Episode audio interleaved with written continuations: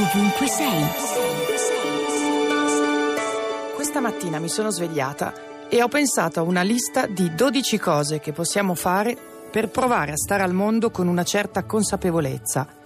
La lista è contenuta nel libro di uno psicologo canadese che esplora il nostro lato oscuro e che molti considerano il pensatore più importante degli ultimi decenni. Sarebbe forse piaciuto a quell'artista che scolpì L'uomo che pensa più di un secolo fa. Il primo punto della lista del canadese suggerisce che dovremmo stare dritti e con le spalle bene in fuori. Il dodicesimo punto della lista ci invita ad accarezzare i gatti che incontriamo per strada. Allora mi sono detta che fino a qui ci sono. Insomma, sì, abbastanza. Tra il primo e il dodicesimo punto c'è un percorso ad ostacoli.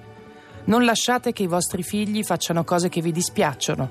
Scegliete quanto è significativo, non conveniente. Confrontatevi con chi eravate ieri, non con qualcuno di diverso da voi oggi. Sistemate la vostra casa prima di criticare il mondo. E poi c'è il mio preferito, dopo quello del gatto, anzi due.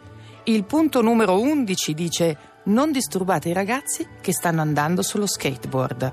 Il punto numero 3 dice diventate amici di chi vuole il meglio per voi. Non male, voi che dite? Radio 2, ovunque sei.